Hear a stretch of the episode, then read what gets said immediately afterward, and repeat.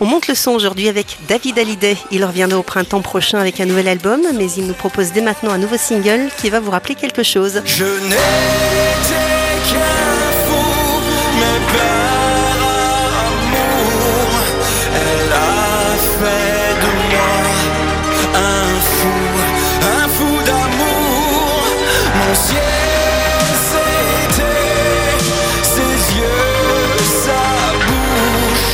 Bonjour David Hallyday. Bonjour, bonjour à toutes et à tous. Requiem pour un fou figurera sur l'album du même nom, attendu pour le printemps prochain.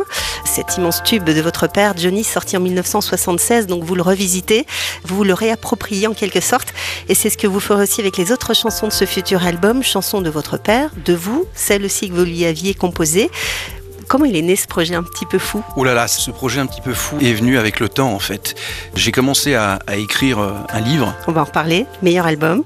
Bon, voilà, c'était un premier exercice, donc je n'avais jamais écrit euh, auparavant. Et pour être franc avec vous, jamais je, je n'avais pensé que j'aurais pu faire ce livre à un moment donné, enfin tout de suite maintenant. Et en fait, euh, en replongeant dans mes souvenirs et, d'enfance et, tout ça, j'ai eu une intrigue en fait. J'ai commencé à, vouloir euh, réexplorer un petit peu différents domaines, c'est-à-dire les chansons de mes parents bien entendu et d'autres aussi, mais, que j'entendais à travers les murs. Ça m'a donné envie de réécouter euh, le travail que j'avais fait pour mon père quand je m'étais mis à son service, des chansons comme Mirador, euh, et puis évidemment l'album euh, 100%. Et je me suis dit, tiens, comme j'avais trouvé un disque dur, aussi j'avais sorti un- une chanson il y a à peu près 4 mois de ça. Le plus heureux s'appelait des Le hommes. plus heureux des hommes, qui faisait partie des, des cinq chansons que j'avais euh, composées pour mon père après 100%. Et je m'étais arrêté, je raconte un petit peu rapidement l'histoire, et je m'étais arrêté parce que je voulais pas remettre euh, en jeu le succès euh, de cet album pour lui. J'avais envie d'en rester là, qu'il n'y ait qu'un témoin de ce qu'on a vraiment fait ensemble, d'un album ensemble. C'était 100%, j'avais pas envie de remettre en jeu, donc je m'étais arrêté à cinq chansons.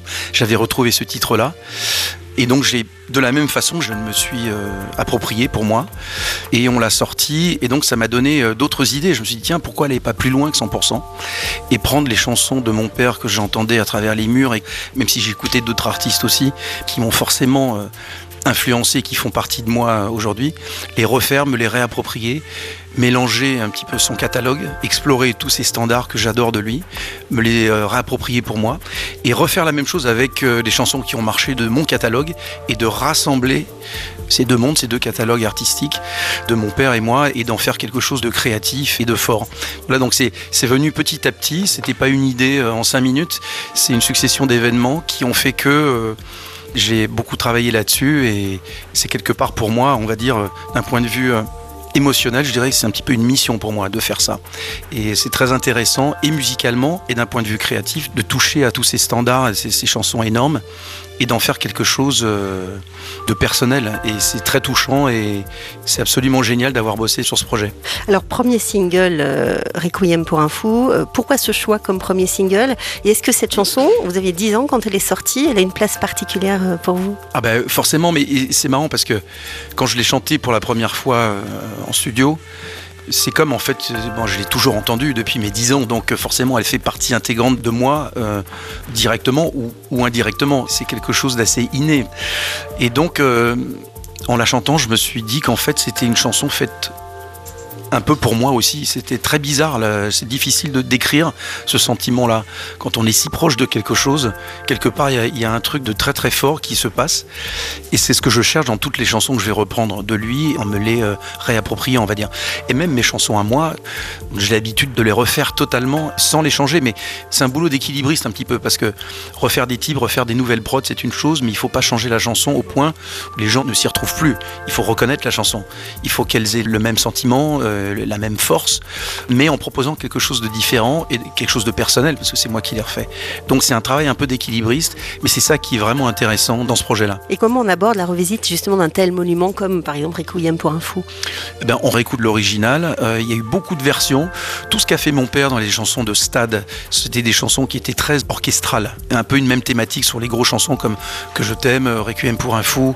Même des chansons que j'ai faites pour lui comme euh, Vie pour le meilleur et d'autres euh, de Goldman Ou Berger, comme L'Envie, tout ça, les grosses chansons de scène, elles ont toutes été faites euh, d'un point de vue très orchestral. Donc l'idée, c'est de changer un peu cette thématique, de pas refaire la même chose, parce que sinon, ça serait ne pas se la réapproprier, mais en gardant l'essence même du titre qui a marché, en fait, et que les, gens euh, ont aimé, en fait, c'est ça. Donc c'est réécouter toutes les versions différentes, et puis partir dans le laboratoire et puis d'essayer des choses et voir si on n'est pas trop éloigné, si on est trop éloigné, et de faire un peu la part des choses et de travailler. L'album sera suivi d'une euh, tournée dans un an, euh, ce qui est finalement la, suite logique. C'est la suite euh, logique, voilà, qui va s'appeler euh, ben, Requiem pour un fou, la tournée.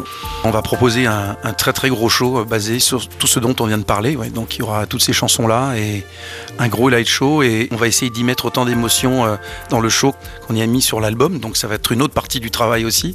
J'ai voulu que ce soit vraiment très théâtral et que les gens sortent avec quelque chose de fort. C'est une façon pour moi de l'honorer aussi. J'aurais bien aimé avoir un frère euh, ou une sœur dans la musique aussi. On aurait pu partager ces émotions-là. Bon, une de mes sœurs, elle est dans le théâtre Vous et dans le. avec elle quand même. Je l'ai mise au chant, je crois qu'elle avait bien aimé aussi. Mais vous voyez ce que je veux dire, quand on parle du sang, c'est quelque chose forcément de très fort. Il a bossé, il a fait rêver des gens pendant plus de 50 ans. Il s'est mis au service du public pendant très longtemps et je pense que c'est une forme de, de l'honorer, d'honorer son travail, d'honorer aussi le travail qu'on a fait ensemble et puis aussi d'honorer quelque part mon catalogue aussi, ça fait 36 ans maintenant, et de rassembler les deux, je pense que c'est une position qui est très forte, dans laquelle je suis prêt aujourd'hui. Voilà, donc euh, c'est pas vitam aeternam, c'est sur ce coup-là. C'est un marqueur dans ma vie artistique parce que c'est quelque chose de créatif et d'artistique. Et c'est ça que je voulais. C'est pas simplement chanter les chansons d'eux, ça tout le monde est capable plus ou moins de chanter euh, les chansons de tout le monde et tout le monde a le droit.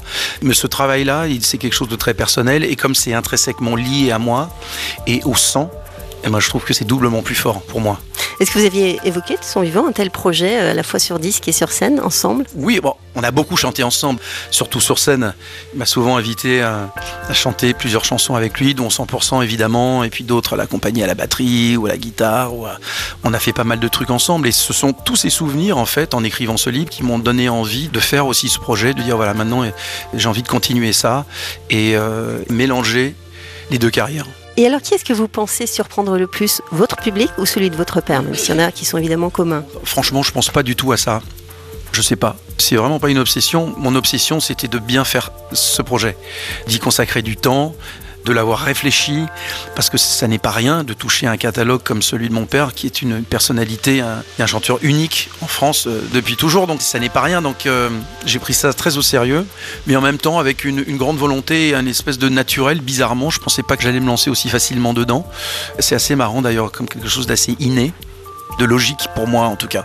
Et après le, public viendront euh, ceux qui ont envie de partager ce beau moment avec nous, voilà, c'est- tout. Autre actualité, c'est donc la sortie de votre autobiographie, meilleur album, dans lequel vous racontez ce parcours atypique forcément qui est le vôtre. Qu'est-ce qui vous a donné envie au départ de vous livrer ainsi? Bon, en fait, ça n'était pas moi, pour vous dire la vérité. C'est euh, Jean Le Gall, euh, mon éditeur, donc du Cherche Midi, qui m'a appelé en me disant Mais pourquoi tu n'as pas écrit tes mémoires? Je dis bah, Parce que je ne suis pas encore assez euh, âgé pour écrire mes mémoires, mon autobiographie.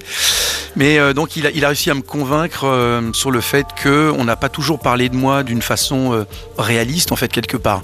Et je pense que ça n'est pas propre à mon cas, c'est propre à, à pas mal d'artistes, mais moi spécifiquement, je trouve. Et donc, il m'a dit Je pense que de raconter qui tu es, comment tu t'es construit dans la musique autour de cette famille, autour de différentes époques. Ça peut être intéressant et les gens pourraient mieux te connaître par tes mots. Donc j'ai trouvé que c'était plutôt une bonne idée. Donc je me suis lancé dans cet exercice un peu périlleux d'un néophyte, un peu d'écrire. Donc je lui avais dit, mais tu sais, moi je ne sais pas si je suis capable de le faire. Et donc il m'a dit écoute, euh, écris, euh, fais des grands brouillons, écris tout ce que tu veux et nous on corrigera. Donc c'est ce que j'ai fait. Donc j'ai décidé de commencer ce bouquin euh, en disant ah, vous me connaissez, on sait David Dalidé, mais vous me connaissez mieux sous le nom de David. Ça vous a plu comme exercice? Oui, franchement, j'ai trouvé que c'était quelque chose d'assez thérapeutique finalement. C'est pas le- même feeling qu'écrire une chanson par exemple et raconter un sentiment ou raconter quelque chose qui nous tient à cœur. C'est pas du tout le même feeling en fait. Et je trouvais ça très intéressant. Ouais. Mais bon, je je vais pas en refaire un tout de suite.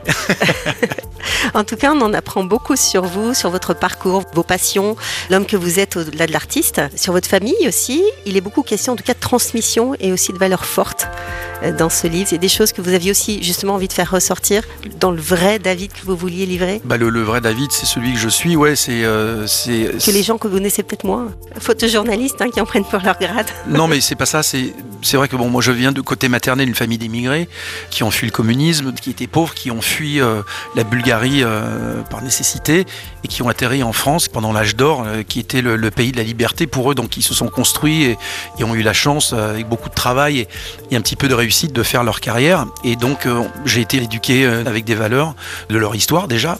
Même si moi, je l'ai pas vécu, j'ai eu euh, quelque part de la chance de naître à une époque euh, dans cette famille où vous avez déjà réussi. Donc ça m'a beaucoup appris sur déjà la condition humaine, de, savoir d'où ils venaient, euh, ce qu'ils ont subi aussi. Et donc j'ai été imprégné très tôt de leur culture en fait et de leurs valeurs. Comme quoi la famille c'est ce qu'il y a de plus important, de rester soudé. Ma grand-mère née pendant la Première Guerre mondiale, ma mère pendant la Deuxième Guerre mondiale. Et c'est vrai que les chances de survie étaient assez maigres, on va dire. Et l'instinct familial et le fait de rester groupé et de rester en famille euh, a sauvé beaucoup de familles comme ça. Et donc, euh, on nous a inculqué, mon, je dis nous parce que j'ai grandi avec mon cousin Germain aussi, j'en parle dans ce livre aussi, qui est comme mon frère, et on a été éduqués euh, dans ces valeurs-là, et j'ai tenté d'inculquer à mes enfants aussi, et, parce que je pense qu'aujourd'hui, dans le monde dans lequel on vit, c'est important, voilà, dans, dans un monde qui semble manquer de valeurs, et d'autres choses aussi, je pense que c'est important d'éduquer nos enfants dans ces valeurs-là. Alors, vous le dites dans le livre, votre euh, mère, Sylvie Vartan, vous a toujours beaucoup soutenu dans vos projets, mais là, elle est beaucoup plus impliquée finalement. Comment est-ce qu'elle a réagi? Oh bah elle a bien réagi, euh, elle est... euh, dit, ah bah, bon, qu'est-ce que tu vas raconter? Je lui ai dit, bah, écoute, je vais raconter un petit peu comment je me suis construit, le côté un peu psychologique de ce que j'ai vécu, du manque de voir mes parents, surtout mon père, comment j'ai réussi à, vaincre aussi ces insécurités-là, dans la création, dans la musique, enfin tout cet aspect un petit peu aussi, non seulement intellectuel, mais psychologique. Donc elle m'a dit ah bon ok euh, bah, bah, j'ai hâte de le lire alors je vais, peut-être découvrir des choses et eux tu risques de découvrir des choses c'est possible on connaît pas toujours ses enfants euh, à 100% je pense il y a toujours des zones euh, un petit peu d'ombre euh, qu'on découvre David Hallyday en livre, c'est donc Meilleur album, cette autobiographie publiée aux éditions du Cherche Midi. Et David Hallyday en musique, ce sera en 2024 avec cet album, puis cette tournée avec les chansons de votre père Johnny et les vôtres dans un empile. À bientôt David. à bientôt et merci Et on se quitte en écoutant cette fois en entier la chanson chanson. Requiem pour un fou. Je vous préviens, n'approchez pas, que vous soyez flic ou badaud. Je tue celui qui fait un pas, je ne fais